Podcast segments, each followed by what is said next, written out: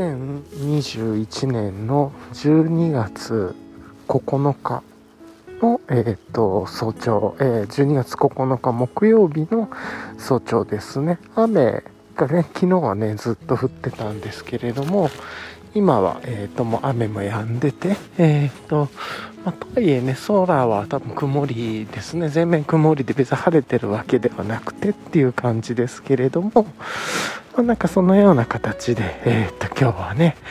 えー向かいたいなと思っているっていう感じです。ちなみに気温はまあまだ部屋から出てきたばっかりだから下がると思うんですけどまだ今出てきてすぐで13.5度湿度58%みたいな感じですね。この後ちょっとずついろいろと変わっていくんじゃないかなとは思います。はい、はあ、一旦こんな感じですかね。そんなに風はなくてっていうことでちょっと過ごしやすい感じだと思います。はい。さてじゃあ、えーと、今日のレイヤリングを、えーと、話したいと思います少しね歩いてきたのでちょっと気温も落ち着いたかなと思うんですけど今11.1度で湿度67%ですね。はい。ではえっとね、大体、まあね、いつもと、えっと、今日はレイヤリング、普段のレイヤリングと変わってないんですけれども、ちょっとだけ変化というか、ポカをしてしまったっていうところがあるんで、まあ、それも含めてですね。まず、え、っと、トップのね、ベースレイヤーは大和道さんの100%メリノの薄手のクルーネックです。ちょっと名前は忘れてますが、あとは、えっ、ー、と、アルファベストですね。えー、ポーラテックアルファダイレクトを使ったアクティブインサレーションの、えー、ベストタイプのもの。まあ、これがあるからね、だいぶ優秀でっていう形で、で、上から、え、UL シャツ、え、重さ 50g ぐらいの、まあ、クシュッと丸めるとズボンのポケットにも入るようなシャツですね。で、まあ、寒いかなと思ってたんで、いつもはエンライテンエクイプメントの、えーウィンドカッパーフィールドシャツですね。これも 30g 台ぐらいで、まあ、くしゃっと丸められる、すごい小柄なウィンドシェルなんですけれども、フード付きの。いつもはこれをね、羽織ってきてるんですけれども、あの、今日忘れ、なんかね、昨日にパッキングしてて、その袋をね、ちょっと今朝見つからなくて、いつもと違うとこにしまうとこういうことが起こってよくないですね、と思ったんですけど、で、えっと、その代わりに、えっと、同じくね、エンライテンエクイプメントの、えー、ビスプレインジャケットを今羽織ってきてます。まあ、これもね、えっと、糖質性にめちゃくちゃ優れていて、まあ、もちろん風は防ぐんで、あの、くしゃくしゃっとね、丸めて、ウィンドカッパーフィールドシャツみたいな感じにはならないんで、普段の使い勝手ではちょっと自分ウィンドカッパーフィールドシャツの方が日常使いには使いやすいなと思ってて、ちょっと暑くなった。じゃあ、脱いで、ファニーパックに入れとこうみたいなのがね、こっちのビスプジャケットはしにくいんで、まあ、あの、使い勝手は違うんですけど、今代わりにウィンドシェルとして持ってきてるっていう感じですね。はい。で、全くもちろん、えっ、ー、と、今ね、えっ、ー、と、特に、あの、脇のベンチレーションとか開けてないんですけど、全く寒くなく、えー、蒸れず、寒くなく蒸れずっていう感じで、全然すごく気持ちよくは過ごしています。あの、ウィンドカッパーフィールドシャツを知らなかったらこれをずっと使ってるだろうなと思ってるぐらい、まあ、すごく良い製品ですね。はい。で、まあ、これがいつもと1点違うところと、もう1点違うところがあるのこの後説明しますが、え、ー、と、もう1点は、え、ー、とです、まあ、ボトムなんですけれども、え、ー、と、ポーラテックアルファダイレクトを使った、えっと、薄手の盤目のポーラテックアルファダイレクトの、えっと、タイツですね。あの、大和道さんからもライトアルファタイツっていう、えっと、ポーラテックアルファダイレクトを使ったタイツが出てるんですけれども、そっちより盤目はね、薄い分、すごく、えっと、動きやすいんですね。まあ、もし、もうまさに履いてる感覚がほぼないっていうで、足も全然突っ張らないっていうので、めちゃくちゃいいんですよね、これが。なんですけれども、で、かつ別に保温も、えっ、ー、と、全く違和感を感じない。で、抜け感ももちろんあるっていうところで、一応気温前半台、えっ、ー、と、一桁前半台でも試してるんですけど、この上にライトファイブポケットパンツを履いて、とか、あと自転車も乗ったかな、サイクリングもして、まあ、全然気にならないですねっていう、はい。な感じなんで盤面薄い方が動きやすくて自分はいいなって思ってますはいでその上でいつもはねさっき言っていたライト5ポケットパンツを履いてるんですけれども今日は、えっと、ちょっと気分転換に DW5 ポケットパンツ履いてきてますね。まあライト5ポケットパンツよりは少し頑丈ででもまあライト5ポケットパンツで使ってる生地も作りながら使いながらだったと思うんですけど素材の薄手のパンツですね。まあ全然問題なくっていう感じです。はい。でこれがね2つ目の、えっと、いつもと違う変化ででこっちは意図的に変えました。今日ライトファイブポケットパンツも天気がね昨日雨だったんですけど今日はあでも今日曇りか。いやいや晴れたらね手洗いして干しておこうかなぐらいで思ったんですけどまあ明日の方がいいのかもね。はい。まあそんな感じでというところです。でえっ、とあとはあの靴が一応ねあのこれから週末はまあ、週末どちらかとか、まあ、2週間に1回とかは、えー、とこれから先の移住候補エリアの方をちょっと探検というかよく見に行こうかなと思ってるんでそういう意味合いも兼ねて今え、ー、とですねトレイル用の、まあ、かつ移住候補エリアのあの結構自然に囲まれたエリアに行きたいなと思ってるのでそういうところでちょっとプチトレイルとかをしようかなとか、まあ、急に雨に降った時も 楽なようにっていうことで、えっ、ー、と、今履いてるのがそういうトレイル用のビボビワフットの、えっ、ー、と、トラッカー FG2 だかな。えっ、ー、と、防水でハイカットのモデルの靴です。散歩にね、使うにはすごくヘビーなんですけれども、あの、まあ、完全防水っていうのでトレイルの時とかね、そういう風に行く時すごくま安心感がある。かつこの時期で言うと全く寒くなく暑くもなく蒸れないっていうところで、散歩には重いヘビーなんですけれどもそれでもすごく良いなと思って、えーとまあ、練習も兼ねて靴はね慣れていかないとやっぱり自分の道具にならないっていうのもあるんでどんどんどんどん慣らすため自分の身体も慣れ慣れる必要があるしな慣れたいしで道具の方も自分の体にねフィットしてきてこなれてほしいというか合ってきてほしいっていうのもあるんでまあ使いたての靴をね週末だけ使うとかねそういうのあまりねこのトラッカー FG 使ってなかったんでそれを使うっていうよりは、まあ、日々ちょっとこういう感じでね意図的に使っておく方が履き方とか癖とかもねわかるかなと思ってこういう練習をしてます。はい。毎日ねだいたい毎日散歩してるんであの早朝は、うん、なんでこういう風なことで、えっ、ー、と、不身体性と道具性2つを、えっ、ー、と、か、なんというかな、経験にさせるために、こういう練習をしてます。はい。っていうところでね、であとファニーパックが今日は、えー、っと、ハイパーライトマウンテンギアのバーサっていうのかな、ベルサっていうのかに、クノックのスイートを入れてます。で、手袋が今日はアンサー4のグローブっていうやつですね。あの、ポーラーテックのなんだ、なんかの素材を使ってるので、親指と人差し指が開くグローブですね。これすごく気に入っていて自分はよく使っている。多分一番使ってる手袋なんじゃないかなと思います。はい。で、帽子があれですね、キャップが今あの、JMM さん、あ、JMW さん、神大寺マウンテンワークスさんのミッドビルキャップをかぶってっていう感じで、まあまあ、こんな感じのレイヤリングで過ごしてるっていう感じですね。はい。じゃあ一旦、えー、っと、ちょっと喉も渇いたんで、一旦ここで切って、えー、っと、昨日の振り返りとかからちょっとやっていこうかなと思います。はい、じゃあ一旦切ります。じゃあ軽くね、昨日の振り返りから始めたいなと思うんですけれども、昨日あれなんですよね。まあ、あの、昨日のね、ポッドキャスト配信を、えっ、ー、と、聞いていただけると、あの、わかりやすいんですけど、昨日ね、早朝ね、あの、大雨だったんで、えっ、ー、と、その中で、レインウェアの検証っていうのも兼ねていろいろ、えっ、ー、とね、レインウェアを切って、えっ、ー、と、雨の中をいろいろとトレイルの練習をしていたっていうところでね、近所でっていうところで散歩を兼ねて、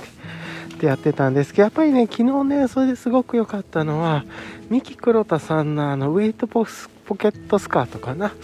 あの、DCF キューベンファイバーを使った、えっと、巻きスカートなんですけれども、これの進化がね、めちゃくちゃ分かって、これもかなり自分の中ですっごい、あの、まず、デザイン性であるとか、三木黒田さんっていうところですごくもう、これ絶対にあの手に入れておきたいと思ったあの道具の一つだったんですけれどもこうやってね、えーと、ガシガシガシガシ使っていくとよりあのこの重要性に分かるというか、えーと、まず一つは自分は、えーとライトハ、えー、と ズボンはもうほぼ大和道さんの5ポケットパンツシリーズを使っていてそれ理由はもうスマホを入れる位置を日常でもどこでも固定しておきたい。どの季節でもっていうのが一つあります。うん、まあ、そういう意味で言うとね、トラヤさん、トラヤエクイプメントさんのね、最近のパンツとかもサイドにポケットが突き出したり、ついてたりとかしてるんで、そういうのもいいのかもしれないですけど、まあ一旦ね、ちょっと自分は、えー、っと、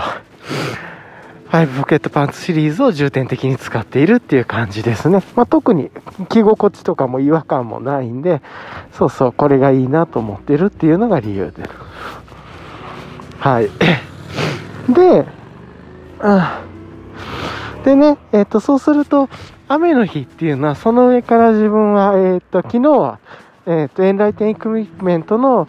レインビスプパンツですね。あの、ポケットのない、で、袖が開けれるジッパーがついてるパンツで、うん、なんですけれども、あの、それ履いてましたと。で、そうするとポケットのアクセスが悪くなるんですね。で、そのポケットのアクセスの悪さ、あの、ハイブポケットパンツのアクセスの悪さを解消するために、えっ、ー、と、大和道さんがコート系のやつですね。えっ、ー、と、今2つ出てると思うんですけど、ジッパーなしのタイプの最初に出たコートの、あの、オールウェザーで言うとですけど、まあ、あの、UL レインの方でもありましたけれども、コート系でジッパーがないものと、あと、最近ね、12月1日かな、に、えっ、と、まず、店舗からだけ発売している、オールウェザー、えー、っと、コートかな？もあって、それもやっぱりサイドのスリットからポケットにアクセスできるようになってるっていうような作りがあって、これはこれで非常に問題は解決されてるんですけれども、でもその場合はレインパンツを履かない限定なんですね。で、自分はレインパンツを履く状況で考えると、やっぱりなんか、なんかあった時にさっとポケットにアクセスしたいっていうのがあって、例えばちょっと手袋を脱ぎたいとか、あの、スマホを入れておきたいとか、まあわかんないですけど、割とポケットってすごく使うなと思っていて、うん。特にね、グローブちょっと脱ぎ着したいとか、雨の中でもとか、スマホ触るために、じゃあスマホグローブみたいなね、組み合わせでちょっとポケットにさっと入れれるとかがあると便利だなと思っていて、で、まあもちろんね、ファニーパックを使うっていうのもあるんですけれども、で、これをレインウェイの上からでも、あの、あれ？と思うかもしれないですけど、レインウェアの上からでもこのスカートを巻いておけば、ポケットが一つ拡張されるんですね。で、完全止水ジッパーでっていうところで、で、で、全然群れ感もなくっていう感じで、これが個人的にめちゃくちゃ良くて、歩く時に、だいたいトレイル行くと、このスカート雨とか関係なく巻いてたんですけれども、雨の時でもね、まあ、あの、レインウェアの上から巻いても全然価値があるっていうことが分かったんで、本当にオールウェザーで使えるアイテムだなっていう、他のね、あの例えばアクシーズクイーンさんとかフーディニさんとかから出てるあとは他の、えっ、ー、と、まあ、いろんなところで G-PAC とか A ライトとかから出てるのもあって、僕全部使ってるわけではないんですけど、一部使ってるものでもやっぱりね、ポケットがなくてっていう。で、このポケットがあるおかげで、バタつきがなくてとか、結構いろいろね、その、三木黒田さんがそのデザインと道具の、と身体の関係を考えて使ってるもので、で、これがやっぱりめちゃくちゃ良くて、昨日の振り返りとしてもそれを発見できた自分の中での価値が出たっていうのが再認識できたなと。まあ、自分の使い方で一つもうちょっと考えた方、考えると、もうよりトレイルが楽しくなりそうだなと思ったら、じゃあ、レインパンツは履かずに、というかもう雨だろうが雨じゃなかろうが、そのレインスカートプラスゲイターみたいな格好って、なんかね、あまりそのゲイターでもこう、多分アクシーズクイーンさんの宮内とかになるのかなと思うんですけれどもそういうあの普段から使うようなゲーターっていうのをつけておいといて全天候型にしておくというか下半身は。で上だけ雨が降ってきたらレインシェルと,、えー、と傘を差すみたいな昨日は GPAX のね、えー、とロータスワンプレイを使ってたんですけどうん。っていうなんかねそこの学びがあったのがとか改善あこう改善できるかなぐらいで思ったのがすごく良くて一気に S q アイテムからあの自分は SSS q アイテムぐらいにめちゃくちゃ上がったっていう感じでこれ本当にいいアイテムだなと思います。はい。やっぱりね自分キューベンっていう素材も好きなんですごく気に入っててうん。っていうところで本当にあのこんな素晴らしい道具をありがとうございますと言うしかないというところで、は あ、まあヘビーに使って破れなきゃいいなと思ってるなんか自分はあのあれですね座敷とかには使えないっていう感じでまあもしも破けたりとか縦に引っ張って破れたら嫌だなみたいなのもあるんで。はいとかありますけれどもまあ本当はねいろいろ雑に使ったり物置に使ったりもできたりするんで。まあ、そんなこと思いながらですけどそういうのが昨日すごくいい発見になったっていうところでめちゃくちゃいいアイテムですね本当に。はい。っていうのが一つですね。でまあ、それが昨日の学びとしては一つあったなと思うところで、で、昨日ね、じゃあまあその後ね、雨の中戻ってから、えっ、ー、と、まあどんなことがあったかっていう感じで、えっ、ー、と、まず昨日はね、あの、パランテ、パランテパックスのね、サイドバック、あの、ずっとね、あの、出てた、あの、サイドバックが発売になってっていう感じで、一応、MST 時間の8月7日の17時、向こうの PM5 時からっていうことで、それって日本で言うと、朝の9時になるのかな、8月、あ、8月じゃない、ごめんなさい、12月7日の向こうの火曜日の PM17 時が MST 時間なんで、えっ、ー、と、JST 時間とかにね、直すと大体時差が何時間だっけ、ちょっと今パッと出てこないけど、朝の9時からっていうところなんで、まあ結構これはね、えっ、ー、と、期待して結構 あの、画面見てた人ももしかしたらいらっしゃったんじゃないかなと思うんですけど、自分もね、せっかくなんで様子を見てて、で、あの、告知としてはね、えっ、ー、と、P、キューベンとレッド4色出てたんですけど、黒と茶色、クレイかな、ブラック、クレイ、キューベン、キューベンは白のキューベンですね。で、レッドが出てて、4色出てるうちで、キューベンとレッドはね、すごく数が少ないぜっていうところが、告知で書かれていたところ っていうところですね。で、あとは、あの、あれかな。あの、キューベンとレッドは少ないって書かれてたんで、っていうのがあって、で、まあ様子をね、見てたんですけど、まあもちろんね、バランテナでそうだろうなとは思ってたけど、もちろん9時に、その PM17 時に、えー、っと、ショップがオープンするわけはなくというところで だよなとか思ってたけど、そんなきっちり予約機能とか使ってないよね、とか思ってて、ちょっと一旦ね、車通りが出るとこなんで、ちょっと止めます。はい。で、ね、あの、まあね、こういうやっぱりね、大和道さんとか瞬殺のものとかもやっぱりウォッチしてると楽しくて見てて、パランテパックスね、一応朝の9時からね、えー、っと、発売するんじゃないかなって言って、で、しばらくね、3日間か4日ぐらい前からパランテパックスのサイトが一旦ちょっとクローズ状態みたいな方になって、ずっとね、V2 は買えるような状態になってたんですけど、あのそういう画面も全部終わって配送についての注意とか返品についてのポリシーとかだけしか書いてないトップページに変わってあとそこからどこも行けないみたいなソーシャルなアカウントにだけリンク貼ってるような状態になってそれが昨日の早朝かな、えっ、ー、と日本でいう早朝にはそれが、えっ、と一応前の画面でね戻って、で、ショッピファイに変わってんのかなって思ってたんですけど、なんか特にそういうわけでもなくっていう感じで、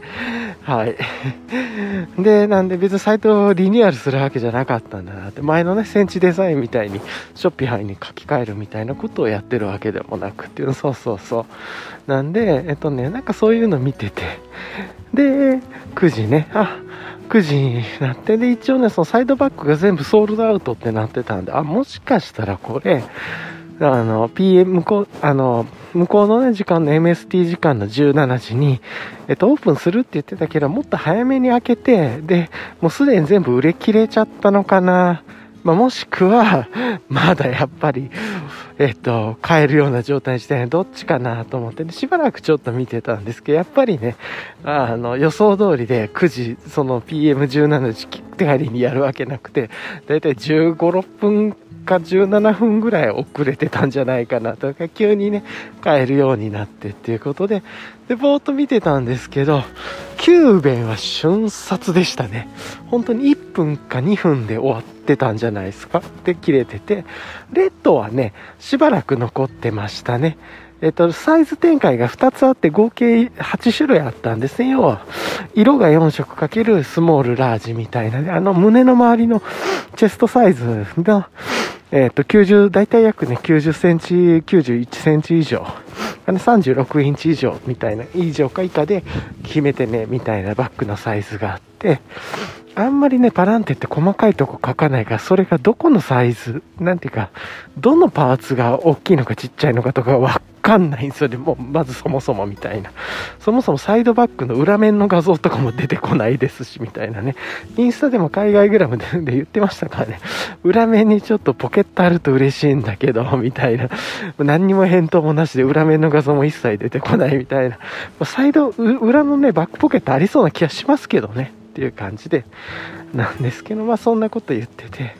なんでまあ8色展開でラージスモ、スモールラージっていうのがあって、一応36インチ以上チェストサイズがっていうのが、まあ日本で言うとセンチダンス91センチとか90センチ、まあ大体90センチぐらいかなって思うんですけど、91センチぐらいの目安に、そこが91センチかチェストサイズが91センチ、その大きいかちっちゃいかで決めてっていうので、で、ラージサイズの方はパンパンパンパン売れてましたね。で、ラージのレッド9、9弁はスモールも、えー、っと、ラージも瞬殺で速攻なくなってました。でね、あの、この辺も UI の問題だと思うんですけど、なくなった時にね、買えなくなるんじゃなくて、クリックをすると今、もうないよっていうポップアップが出てくるって、なんかめちゃくちゃ古い仕組みだなとか思ったんですけど、この辺り買えなくするとかも多分 HTML とかで手動で差し替えてんのかな、みたいなね。もう途中でね、もう買えないっていうソールドアウトの、えっと、リンクが押せない状態のボタンというか、リンク、テキストに変わってましたけれども、それまではね、あの、買えなくなったらなんか、ちっちゃいポップアップでも買えませんっていうのが出るみたいな感じ、なんかめちゃアナログだな、みたいなことを思ったりして、っていう感じで、で、レッドがね、えっ、ー、と、ラージの9弁レッドは瞬殺でなくなって、スモールの9弁も瞬殺。もうこれ1、2分ぐらいの間だったと思います。見てる感じ。で、レッド。のスモールがその後でなくなって、あと、クレイ、茶色とブラックはスモールも、ラージもずっと残ってるような状態だったんじゃないかな。まあ、数というか、こっちは多分布がいつでも間に合うんだろうから、多分受注すればそのまま布を元に発注して作るみたいな感じで、多分品切れっていう状態がないんじゃないかな、みたいなことはちょっと思いました。はい。今ね、ちょっとね、さっとね、えっと、パランテのサイト1日経った後で、もう一回見てみたんですけど、やっぱり黒と茶色は変えるような状態かな。あ、と思ったら、ラージサイズの黒と茶色はもう変えなくなってますね。あの、これ分かりにくいんです。サイト見たときは Add to Cart って書いていて、売り切れの方は Sold Out っていうテキストに変わってるんですけど、実際クリックすると、ないものは 買えないよっていうポップアップがもうストックないよって出てきたりとか、それがよくわかんないですよ。パッと見の UI で。今ね、一応念のためクリックしてみたら。なんで、まあ一応1日経って、ラージサイズは全部売り切れて、スモールサイズの茶色と黒がまだ残ってるような状態っていう感じっぽいですね。はい。うん。この辺りね、パランテがあの、昔のね、えー、っと、自分たちの近くで作っていたところから今韓国でしたっけ？に工場を移してか中国かに工場を移してっていうのでだいぶ生産体制とかね販売コストは揃ってパランテ V2 とかはね結構残ってそれでも今 V2 で言うとえっと19インチのえっと黒真っ黒の方のえっとだけはもう売り切れになってます。これもクリックしないとわかんないんですけれどもっていうところで、結構ね、この辺りは、あの、いろいろ パランテのサイト分かりにくいなと思いつつね、まあめちゃくちゃまあいいですからね、あの、そのいい加減さというか、自体が彼らの魅力というか、うん、ハイプな感じがしていいなって思うんで、それだけものづくりとかね、自分たちがトレイルで遊びに行くことを集中してるっていう裏返しだと思うんで、なんかすごくそういうところも含めて彼らが作っていけてんのできたぜっていうのを提供し、ドロップしてくれるっていうのはすごく楽しみなことでもあるんじゃないかなと。まあ、そんな感じでね、パランテのその発売の様子とか、サイドバックの様子とかを見てましたけれども、一応ね、その後あの、ドロップした後でね、インスタグラムでもね、ちゃんとあの、今サイドバック投下したぜっていうね、写真も投下してくれたりとかして、まあ、より燃料投下みたいな感じだったんですけど、まあ、そういうのも含めて面白く、昨日はサイドバック事情をパランテの久しぶりのね、新作の発売日を見ててっていう感じでね、一応彼らメールマガジンもやってるんで、なんていうサービスだったか忘れましたけど、一応それに登録しておくとね、数ヶ月に1回、えっ、ー、と、メールが届きます。今からサイトをで買えるようになるよみたいなのがね。それも数ヶ月に1回だけ届きます。はい。っていうような感じがあったりしますね。はい、えー、でまあまあそんなことがあってっていうのが1つ目ですかね。でえーと、昨日で言うとそういうので言うと自身の振り返りじゃなくてって言ったらあと3つぐらいなんかこの辺りトピックあったなと思って2つ目がえっ、ー、と まあ、それ正確にはおとといかなになるんですけれども、三木黒田さんの、えっ、ー、と、テント、シェルターのエレメンタル1っていうね、まあ、ほぼ一人用のシェルターの、えー、と、あとそこで中で使うね、メッシュインナーの、えー、っと、なんて言うんだろう、メッシュのインナーですね。とかが、えーと、セットになって中古市場でね、昨日出ま、一昨日かな、正確に言うと出てましたね。まだ多分売れてないみたいなんですけど、まあ、定価でね、えー、定価以下になっていて、かつ、あと、これまず三木倉田さんの受注がいつあるかもわかんなくて、受注してからだいたい半年ぐらいはね、かかるんで、えっ、ー、と、すごく気になってた方は、この機会にいいんじゃないかなとも一つ思ったりもします。色は、あれかな？多分、緑のキューベンにジッパーが黒のタイプなのかな？うん、だと思うんですけど、ちょっと写真とかもあんまり少なくてわかるんですけど、ファスナーは黒っていうことは書いててっていう感じでしたね。はい。まあまあ、この機会にね、必要だと思ってるような方は、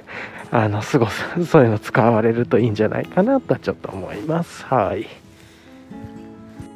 一応ね、そのエレメンタル1なんですけど、メッシュが2サイズあって、フルサイズのメッシュっていうものとメッシュっていうものがあって、前室のありなし、要はあの、貼った時に前室ができるかできないかで、フル、フルメッシュっていうのは前室が、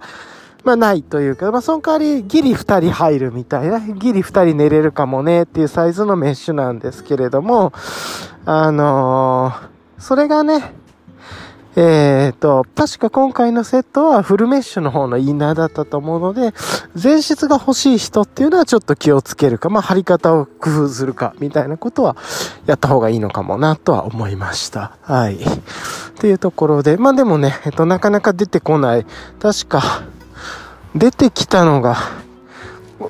自分が見てた範囲で中古市場みたいなところ、リセール市場っていうのかな、リユース市場で出てきてるのは、おそらく1年半ぐらい前とかだったと思うので、もっと前かな ?1 年以上前かな？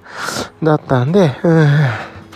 という感じはしますけれども、はい。なんとなくね、えっと、そういうとこも出てきてるんで、ずっとね、あの、いいなと思われてた方。だから、あとは多分、ジッパーの色が、その黒色が、で、がお好きかどうかみたいなね。そういうところと、あとフルメッシュでもいっかみたいなね。そのあたりが、えー、っと、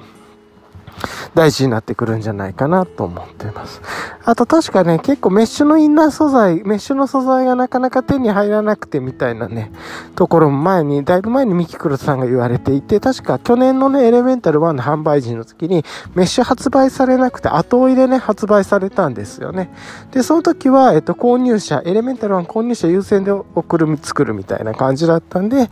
もしかしたら今後もなんかそういう風に、あの、メッシュ、まあ、いつ発売されるかもわかんないんですけれども、だいたい年に1回買えるか買えないかぐらいだと思っとくといいと思うんですけど、その時に、あの、テントあ、シェルターを買ってない人がメッシュインナーだけ後で買えるかどうかっていうのはちょっとその時の状況によるんじゃないかなって思うので、まあ、その前室ありなしがどう、どう思うかって。あとはなんか多分、3FUL とか、えー、っと、シックスムーンデザインとかの、でも、無理やり合わせようと思ったら合わせられるのかもしれないですね。ちょっとそれはやったことないんでわかんないですっていうところですね。ちなみに、あの、エレメンタルはすごいいいシェルターですというところだけはお伝えしてというところで、もめちゃくちゃいいですね。はい。あの、美しく、機能的で、うん、かつ軽く、まあ、凛としてる、ものすごい建築を身にまとうようなデザインで、ちょっと他のシェルターとは一線を画してるような感じはしてます。はい。それがね、あの、まあ、出来事的な2つ目ですね。あと残り2つで言うと、ちょっとここから時間飛んで夜になるんですけれども、夜の21時かな、昨日エルドレッソの、あの、ウェブサイトで、えっと、新しいアイテムドロップされてて、まあ、いくつかドロップされたんですけれども、あの、個人的に注目は、あの、アナーキーグローブですね。えっと、この前ね、話してた、えっと、アルペンさんというか、えー、っと、アルペンさんのね、ウェブサイト、まあ、オン、オフラインでも売ってるらしいんですけどね、えー、っと、ある、えー、っと、あれかな、あの、ティゴラバイビームスデザインっていう、ビームスデザインが、えー、とデザインをしてアルペンさんのサイト、まあ、店舗で買えるトランニング用、トレイルランニング用の、えー、っと、グローブが出てて、それが、ポリエステルが91%と、えー、っと、なんかが9%とかかな？そんな素材の、えー、っと、穴開きのね、親指、えー、っと、人差し指、中指が、指が開くグローブっていうところで、それがね、えっ、と、アルペンさんから出てたんですけど、そういうモデル、ちょっとね、えっ、と、ポリエステルが確か、エルドレッソは81とか80ぐらいで、ちょっと配合違ったと思うんですけれども、で、指のね、開け方とかもちょっと違うんですね。ビームスの方かなりこだわって、あの、下から、ちょっとこれ言葉で説明するのが難しいんですけれども、あの、布のね、面が、閉じた時に下側が上に来るようにビームスデザインは、えっと、それもこだわってデザインされたって、デザインされた方がインスタグラムでおっしゃっていて、で、多分エルドロッソは写真を見た限りでは逆ですね。上が上に来るみたいな、上の布がっていうのであって、それが3色展開で SM で出たのかな、エルドロッソ。で、ビームスデザイン、あの、アルペンさんの方は、えっと、ワンサイズオンリーで、カラーが2色展開っていうところなんで、ちょっとね、メンズ、一応ね、あの、ユニセックスだと思うんですけれども、メンズってか、まあ、サイト上はね、アルペンさんのメンズって書いていたりとかしてるんで、もしね、ちっちゃいサイズでそういう穴開きグローブでランニング用とかで探されてるんだったら、エルドレッソが今ね、いい感じで買えるんじゃないかなと思ってます。一応 SM のサイズがあって、だいたい1センチか1.5センチぐらいね、ちょっとちっちゃめで全体的にサイズをいろいろ指の長さとか手の甲とかいろいろね、6箇所ぐらいで測る指標を出してましたけれど、見ると、だったんで、なんで、うん、ちょっとね、物はもしかしたらね、価格はちなみにアルペンさんの方が半分ぐらい安くて、アルペンさんの価格はちょっと異常だなと思っちゃいますけれども、本当に。なんでこんな価格で出てくるんだろうっていう。しかもかなりお安くてというか、まあ、安いとかって言い方は良くないですね。あの、ちょっとコスト感覚で言うと自分は、エルドレッソでもすごくお値頃だなって思うんですけれども、アルペンさんの場合、え？みたいなね。えー、って思うような価格なんで、いやあのお得というか、低価格というか数値が低いという意味で、まあね、それをどう価値を感じるか人それぞれだと思うんですけれども、かなりね、こだわって作っていらっしゃってっていう。で、一応ビームスデザインって表面にロゴが入ってるんですけど、それは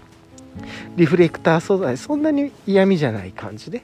ていう感じで入ってて。なんでまあ、サイズ展開ね、あの、その方、あの、デザインされた方に、えっ、と、コメントでも入ってましたけれども、手のちっちゃい方でも使えますか？みたいな、おそらくね、なんかそういうのもあったんですけど、一回試してみてみたいな返しがあったんですけど、まあ、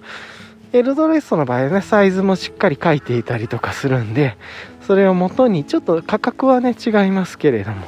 一応このタイプのものが、アンサー4がね、去年、はね、去年の、というか、一昨年ですね、正確には一昨年に出してて、去年の初めも一回、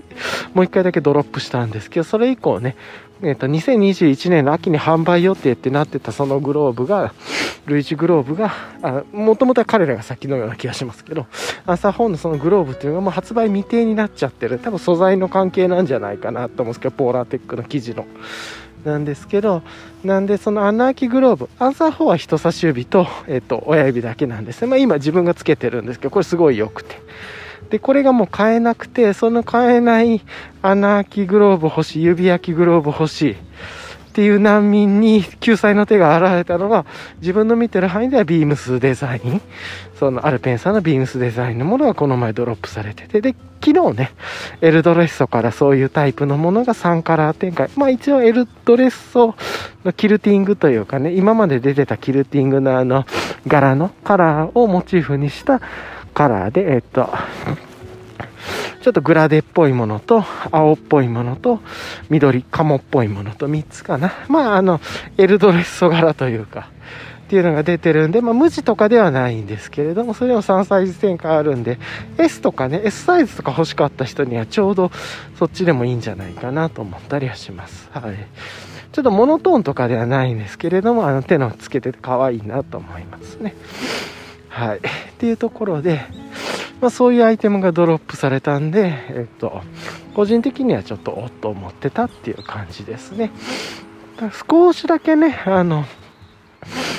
発売の時点で見てたんですけど、特に売り切れる様子とかもなさそうだったね。数も潤沢にあるんじゃないかなと思います。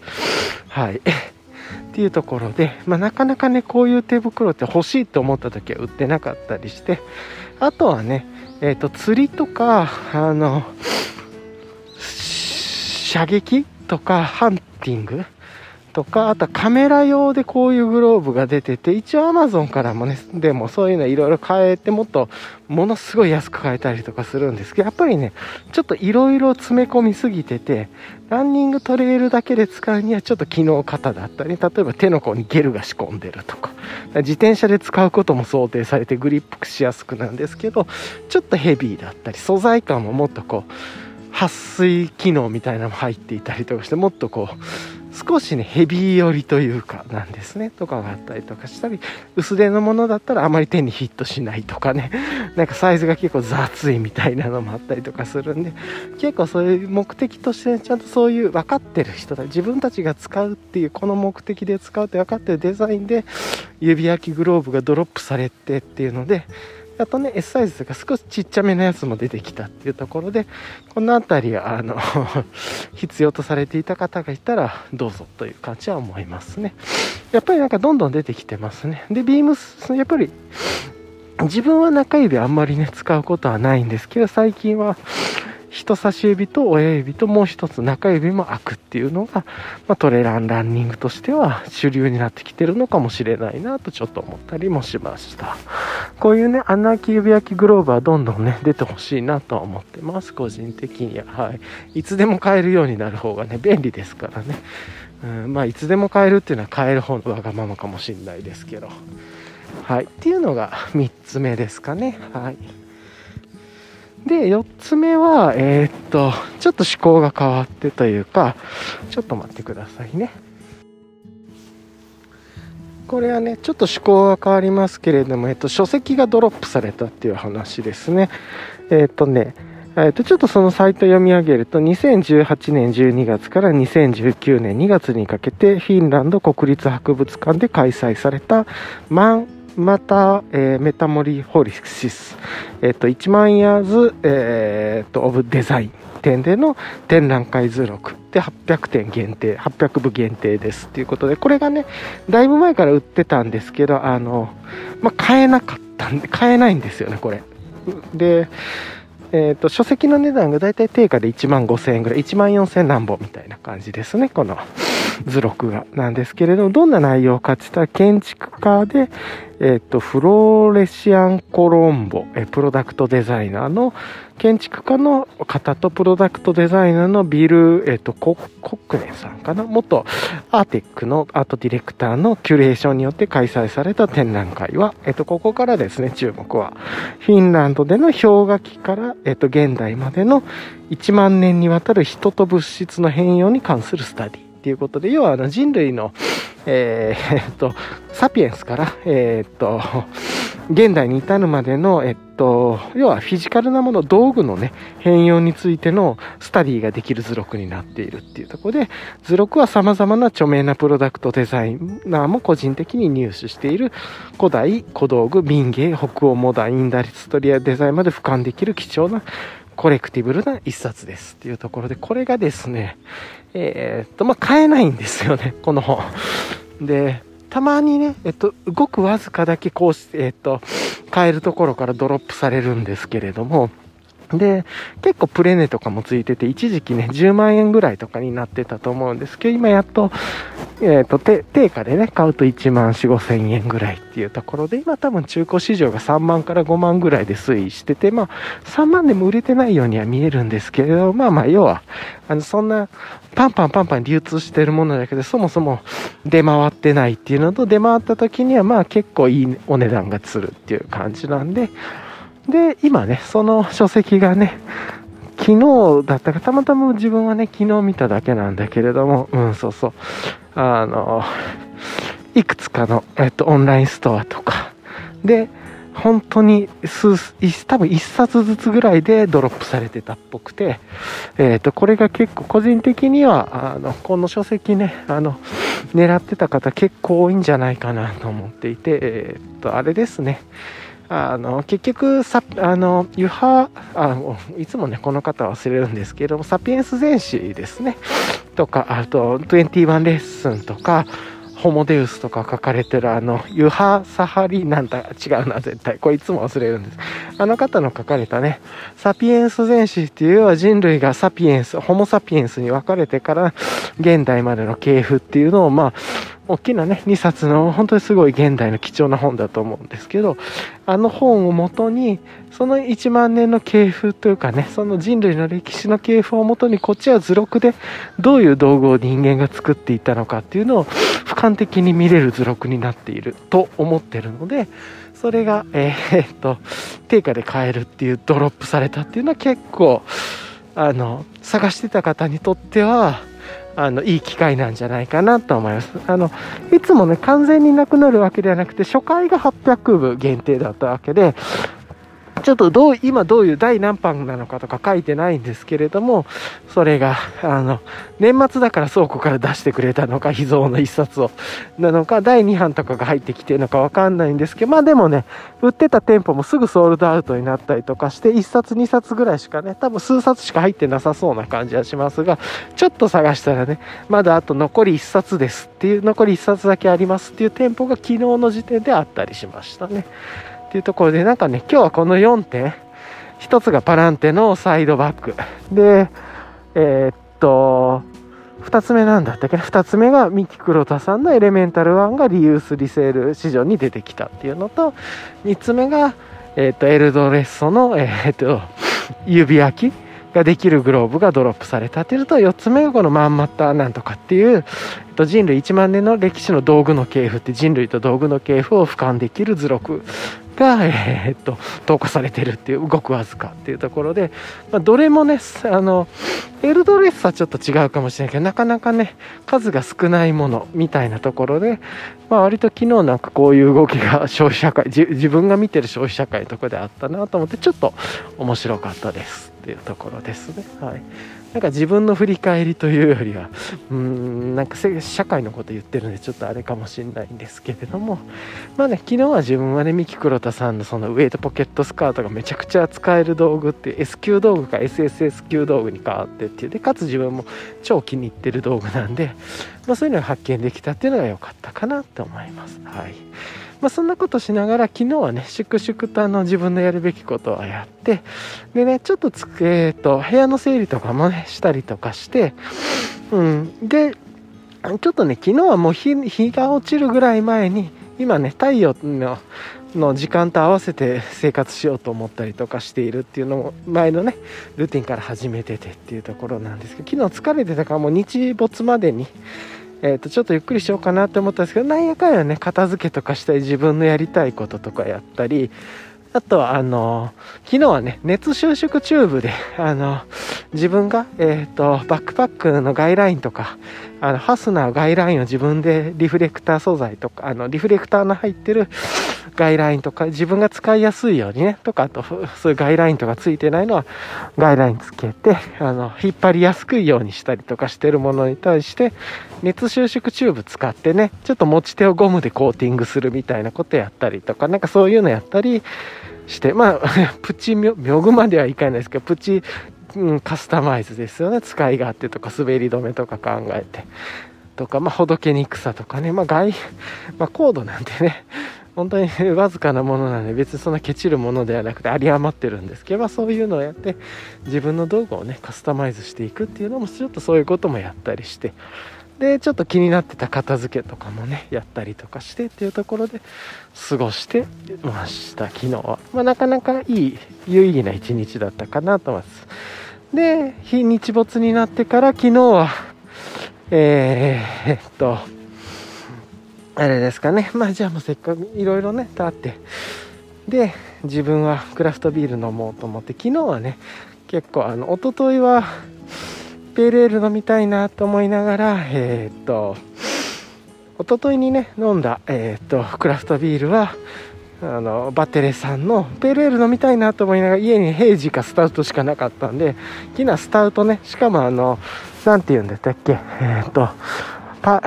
ペーストリースタートっていうのかな、まあ、ちょっとお菓子っぽいジャンルのスタートっていうところで、バテレさんのちょっと名前忘れたけど、ババルニー、ブラウニーみたいな名前のちょっと違う北欧読みっぽいようなブラウニーを北欧読みにしたようなイメージの名前のババルババルウイニーとかなんかそういうやつであのまあカカオとバニラとみたいなコーヒーとみたいな感じでいわゆるコーヒーバニラカカオスタートみたいな甘めのねそういうデザートスタートというか一昨日はいただいたんですけれども昨日はねめちゃくちゃヘイジ飲みてーと思ったんで、昨日は、えっと、エイクイムイルムブリュアリブリューイングの、これいつも言えないんだけどの、あれです。スイープザレッグだっけな。あの、コブラかコブラが、黒いジャケにコブラが書いてるやつで、あの、まさしく、あの、空手キベストキットを、えー、っと、その後の世界が得たコブラ会っていう、えー、っとね、あの、がネットフリックスとかで投下されましたけど、ドラマが。そのベストキットとかからね、出てた、あの、主人公の因縁のライバルというかなっていくコブラ界のイメージした、えっと、コブラ界のイメージしたヘイジーっていうことで、イクインブリューイングの。いや、これがね、うまくて、昨日も飲んだんですけど、いや、めちゃくちゃ美味しくてっていう感じで、うん。これもうちょっと買っときゃよかったなって正直思ったっていうやつで、あと1日本か日本はストックあると思うんですけれども、まあ、それ飲んで超美味しいですね。最初にこうパッション感がきつつグレープフルーティー感もあって、ライチ感もあって、バランスが素晴らしくで、かつホッピー感もあるっていうね。うん。アンタップでも平均4.2か4.3ぐらいのレビューが入って、点数がついてるっていう感じのやつで、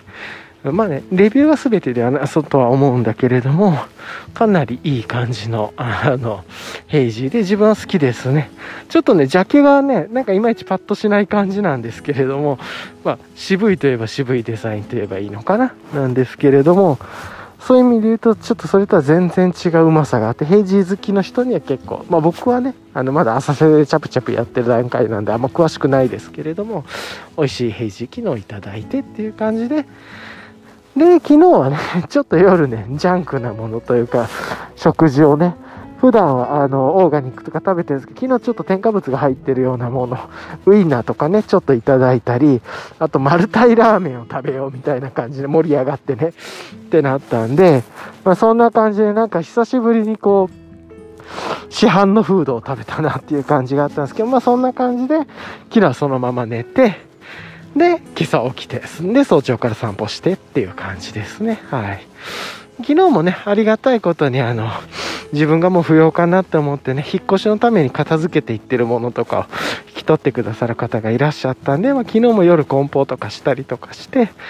で、えー、っと、今朝ね、散歩のついでに持って行ってっていうことをやったりしてました。はい、そんな感じですね。一旦ちょっとね、はい、えー、っと、ここで喋り続けなんで切りたいと思います。はい。さてと、えっ、とね、今日はね、あのー木曜日っていうところなんで、2021年12月、えっと、何日だ？9日かな ?9 日の木曜日っていうところで、一応自分はね、1週間のテーマで、木曜日はルーティンをアンラーニングする木曜日っていうテーマを決めてるんで、今日はルーティンに沿わずにね、えー、っと、アンラーニングするっていうことでね、好きに、えー、っと、自由に過ごすっていう木曜日として設定しています。とはいえね、最近ちょっとルーティンが全然できてなかったりとかして、毎日アンラーニングしまくってんなと思ってるんですけれども、まあそういう状況もあるよねと思いつつっていう感じです。まあそれでもやっぱり、うん、今ショックなことは、うん、1年間、歯をね、あの、通っていて、毎月毎月3週間に1回ほど歯の確認とクリーニングに行ってたのに、たまたまね、別の病院の買い物場の近くのとこクリーニング予約ちょっと別の歯医者さんクリーニングも体験してみようかなと思ったら、問診で虫歯が危なそうなのが、もうちょっと神経抜く、抜きますかみたいな2つ見つかったのと、他2つがちょっとこれから治療方法考えると防げますかもねっていうのが見つかってっていうので、それ来週の火曜日から治療を開始していくので、すごくショックでしたね。さっとね、あの、これこそデジタルとか、えっ、と、機材の力だと思うんですけど、さっと口の中をね、歯科医さんというか歯科衛生士さんが写真をパパパパパパンと入って、5分ぐらいで撮ってくれて、で、モニ、横のね、大きな壁に、壁面にあるモニターに、自分の口の裏とかのね、歯の様子とか全部映してくれて、レントゲンも撮ってくれて、こことこことこことここですって見て、写真で見た、うん、確かにこれ進行してるねっていう感じで、1年間今まで行ってた歯医者さん何だったんだろうみたいなね、そういうね、機材とかがなく、まあ、人の目で見てるっていうのはあったんですけど、結構ショックでしたね、それは。先生がちゃんと見て、その後に歯科衛生士さんクリーニングするって手順で先生は見てるはずなんですけど、と思って、うん、なかなかこの辺りで結構1年間、まあでもね、なんで1年前、あの、未病というか、そうなる前に防ぎたかった、早期治療したいために通っていたのに、みたいなね。ということで、ちょっと大変ショックだったんで、今心もトゲトゲしてますが、まあでもね、怒ってることはしょうがないですし、そう起こしてる責任は自分ですからね。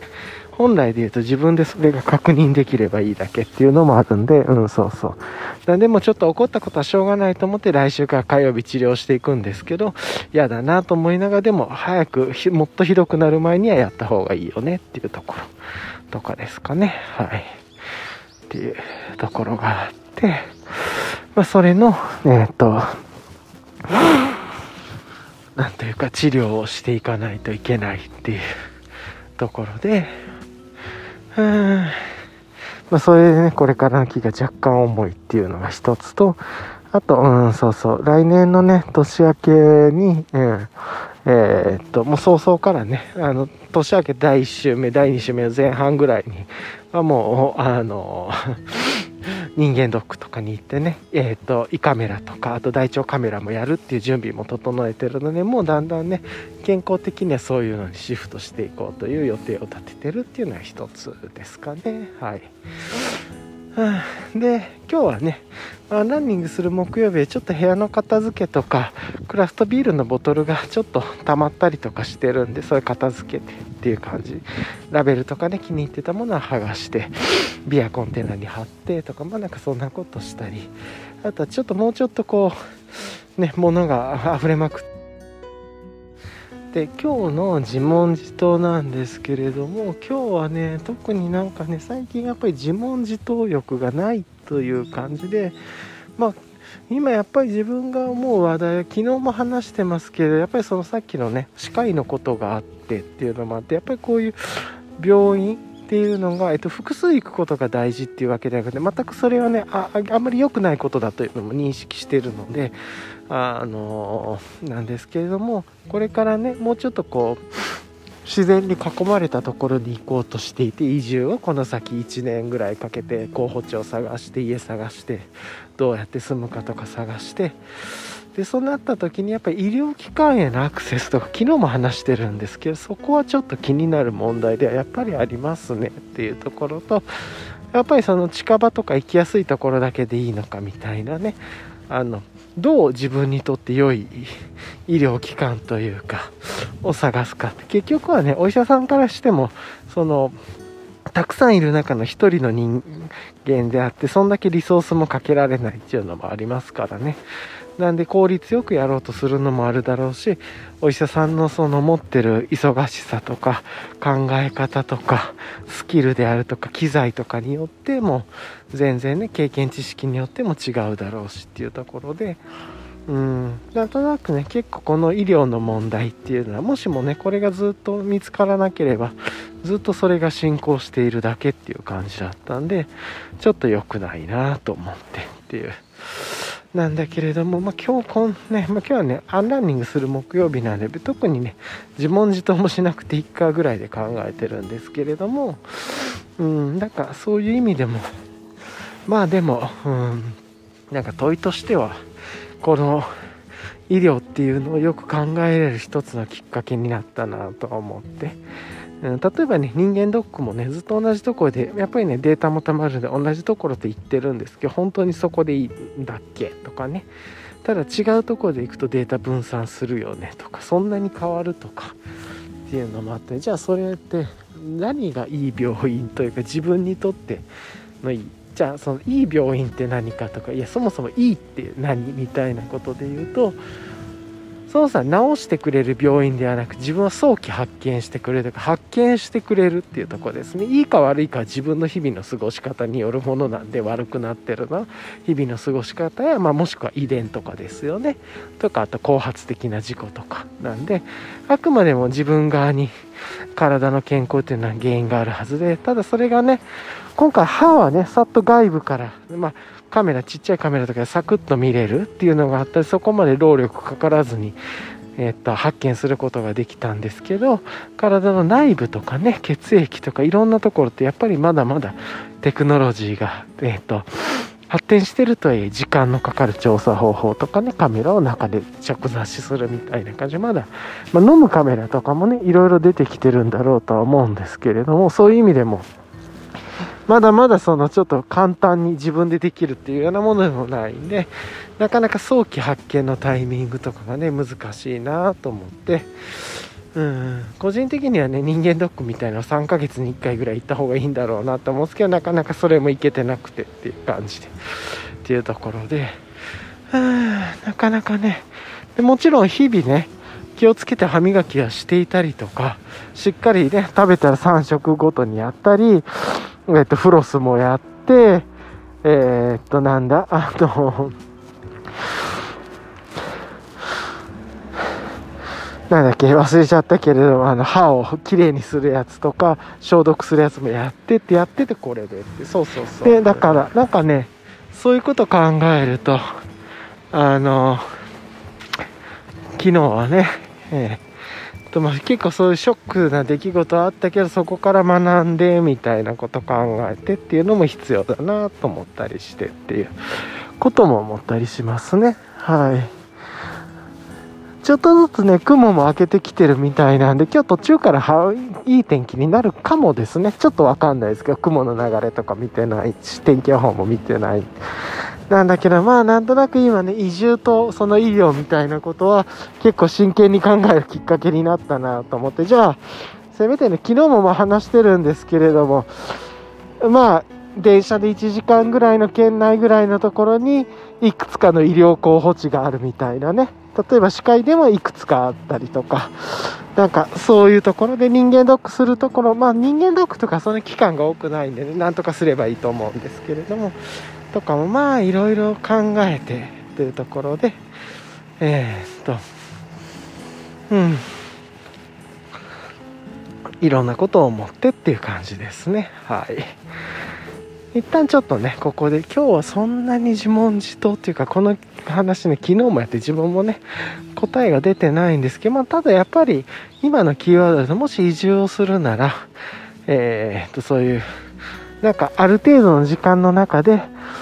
えー、っと、医療、複数の医療というかが選べるようなものとか、まあ良さげなところがあるとかね、結構。じゃあ良さげってなんだって、じゃあ医療の良さ、良いっていうのをポイントを考えない自分で調べて考えて言語化した方がいいし、その言語化をアップデートしていく必要があるし、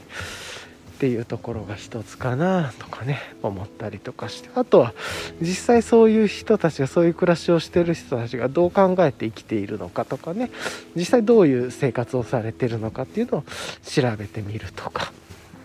話を聞いてみるとかっていうのも一つだろうしまあでもねそんなまあみんながみんな答え持ってないですしね。とかも思ってうん。まあなんかそんなことを問答しながらですけれどもちょっとこう昨日というかねは割と久しぶりにかなり心にダメージとかショックで今までそういうことを防ぐために毎月検査をしてもらってたはずなのでそれは何だったんだろうみたいなね、まあ、ちょっとその問い直しをねあのはもう自分の心に留めてっていうところで考えようと思いますが、うん、あとはねこれから来週行って治療方針を聞くんでそれをもとにその治療方法でいいのかとかちょっと複数選択あるのかとか聞いて少し調べたりあと知り合いにもね歯科医が歯科医の方がいらっしゃったりするその方にちょっと話を聞いてみようかなとか。そうそう。なんか、うん、そんなことを思いながらあの、うん、過ごしてみようかなって思ってるっていうところですね。はい。一旦はちょっと近々のねその解決すべき問題というところで歯の問題がまた出てきてしまったっていうので年をなんかねやっぱり年を取るとあの誰だか忘れましたけどドミューンでねタイトルだと名タイトルだなって思って調子が悪くて当たり前っていうね、まあ、常にいろんなとこで病気とか体が悪くなっていくっていう人のその配信というかあの回がありましたけど自分ちょっとそれ見てないんですけれども見れてなかったんですけど、まあ、そのタイトルすごく心にぐさっとくるなみたいな。どこかね年取ってくるとやっぱりこう1個が良くなってももう1個がまた悪いのが出てきてっていうのでなるべくね食事とかいろんな生活習慣気をつけるようにはしてるんですけどまだまだっていう感じですね。はい、まあ、そんなことを思ったりしてっていうところが一つですかね。はい。まあまあ、一旦ちょっとそんな感じの今日暗暗くなりがちな自問自答になってるかなんか多分僕の視野が狭かったり行動が悪い気もしてるんで、そこ自体はもうちょっとリフレーミングしないとダメだなと思って、まだちょっと内省が足りないかなみたいな感じも思います。はい。一回ちょっと切ります。今気温が10 1.8度でたまたま見たんですけど、湿度が67%な今日はね、そんなにめちゃ寒い日ではなく、まあ割と、この12月の中で暖かい方の日に入るんじゃないかなと。しかも空まだ曇ってますから、ね、ちょっと端の方の空は開けてきてますけど。っていうところなんで、もこれでね、体晴れてくれたらいろいろとね、手洗いの洗濯とかして干してっていうのもやりたいんですけど、今日はちょっと、そういう感じでもないから明日以降がいいかなとも思ったりします。あとはそのエンライテンエクイプメントね。あの ウィンドカッパーフィールドシャツをどこ行ったんだろうみたいな。ミックロタさんの一番ちっちゃいね。えっ、ー、と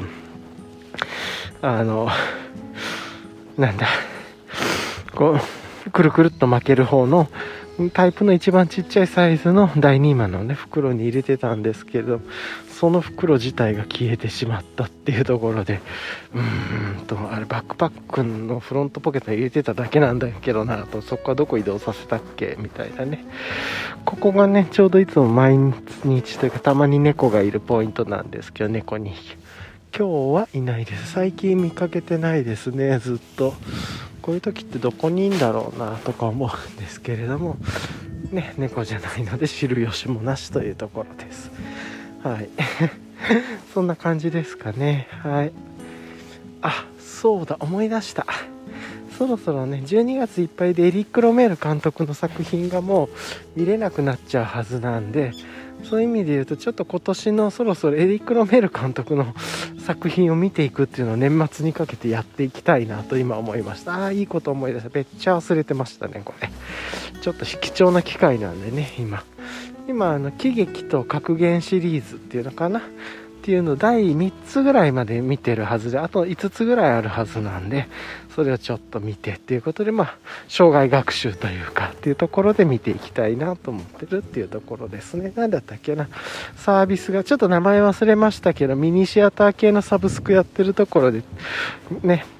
えっ、とシネマなんとかとかシネマうんちょっと忘れちゃいましたけどそこで見れるんで結構自分はねネットフリックスとかよりはそういう方があの、ネトリックとかね、もう面白すぎてすごく人の心理をついてるんで、ドラマとかシリーズものになると無限に時間が費やしてしまうんで、ちょっとどちらかというと単発もののミニシアターとかがサクッと見れるような方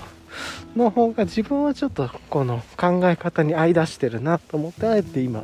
ネットフリックスはあえてですけどかなりね早期の段階で入ってた方だと思うんですけども解約して今は。うん、そろそろいいですか？とかね、決め、来ますけどね、また戻ってきませんか？とか、ね、でもあんまりね、ネットフリックスは Spotify ほどしつこくはなくてっていう感じで、Spotify とかもね、もう自分はやめちゃってっていう感じで、あの、別のね、サービスとかに使ったりとかしててっていう、この辺りの、そうそう、あの、そういう意味で言うと、うん、年末のね、サブスク見直しとかっていうのもちょうどいい機会かもしれないです。結構いろいろやめてるサブクとかねコミュニティも出てきてるんで自分は、うん、結構そういう意味で言うとそのサブスクリプションコミュニティ課金みたいなの結構ねあの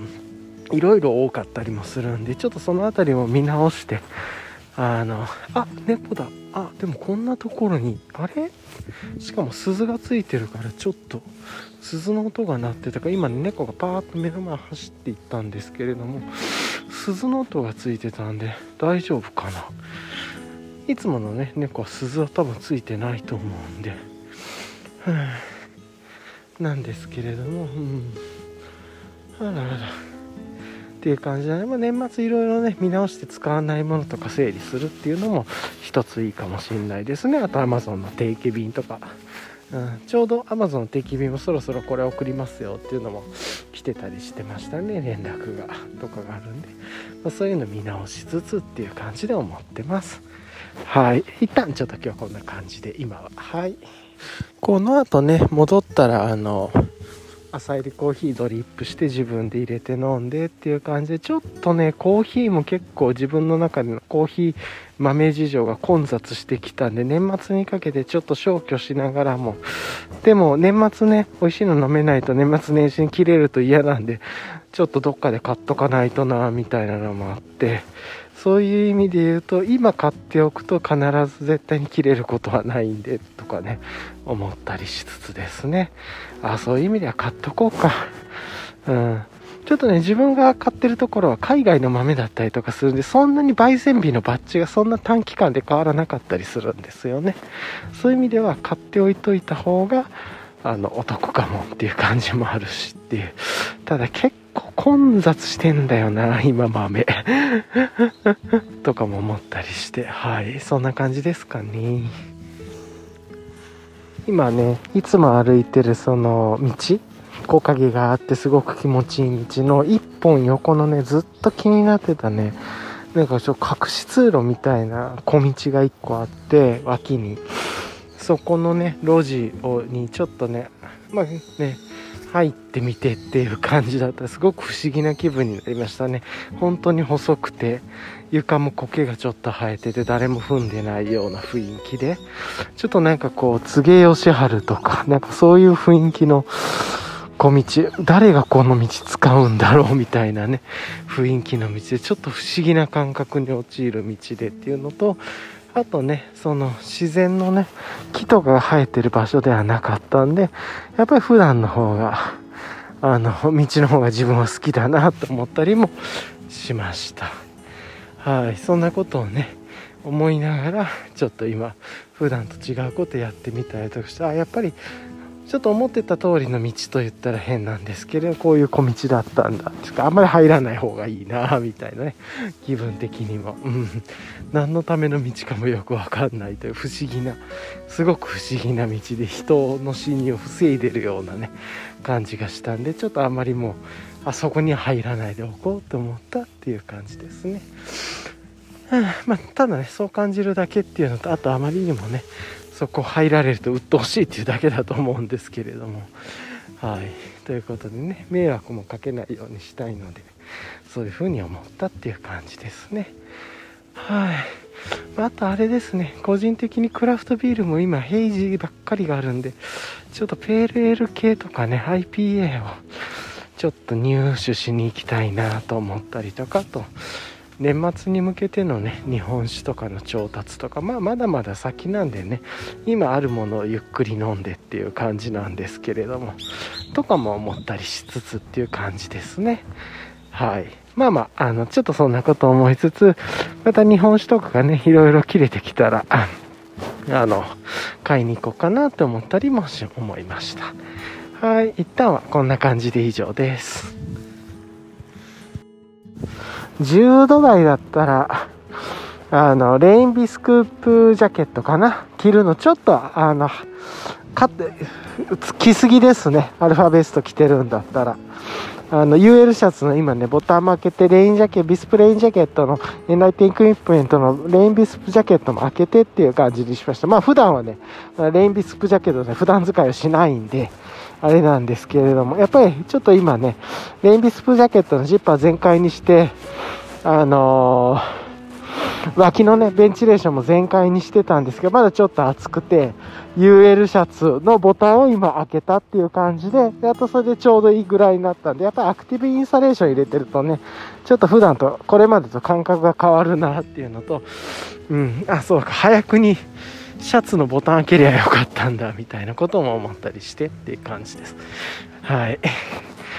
まあまあねこんな感じ。でどっちかというとレインビスプジャケットのせいっていうよりはあの3枚目の一番上のアウターとかシェルはいらない気温っていうだけなんですけれどもこれはウィンドカッパーフィールドシャツでも同じですね。はい。っていう感じも思ったりしました。はい。じゃあねまあそんなことでちょっと今日はねあのそろそろ車もね、ちょっと戻りが多くなってくるとことで、一旦ここで切ろうと思います。はい。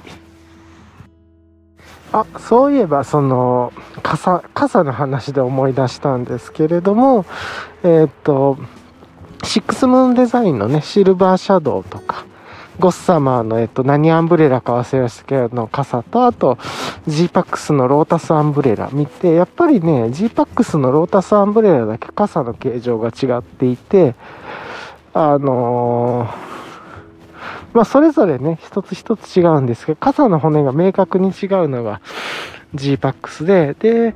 あの、もう名前の通りですね、ロータスって入ってて、ロータスアンブレラってどういうことかって、ロータスってハスですよね。あの、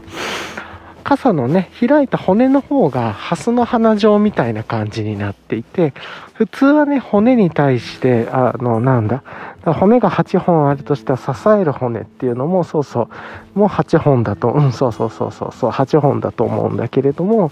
それが、ロータスアンブレラの場合は1本のその対して2本のこう、なんていうのかな、湾曲している。まあこれね、G-PAX の画像を見てもらった方が早いんですけれども、なってて、そこがね、まるで花の、ハスの花みたいな開き方の骨組みになってて、まあ要は倍の骨が入ってるんですね。あ、これ確かに、しかも柔軟っぽくて、昨日もね、風とかブワーって吹いた時もあったんですけれども、ひっくり返ることもないし、折れることもないっていうところで、結構これで軽さが100、ちょっと実測では見てないですけど、確か軽さが、重さが 190g 台だったと思うし、192g か 195g とかとかで、だったと思うので、この傘の安心感で言うと、あ G-PAX のロータスアンブレアが、まあ実験ね、したわけではないんですけど、一つ秀でてるような気はしましたね。はい。っていうところ、やっぱり後発で出てきた部分があって、かなり考えられてるなと思って思いました。はい。まあ、そんなことを思いながら、あ、ロータスアンブレラのロータスってなんでロータスって言うんだろうって思ってたんですけど、そこの問いに気がついたっていうね、単にそれだけだったんですけれども、あら、なんか、お子さんがね、かわいそうに泣いてるねっていうところなんで、はい。っていうところで、ロータスアンベレアのね、あの言葉の意味に気がついたっていうところでした。はい、こんな感じでね、今日は終わろうと思います。はい。thank you.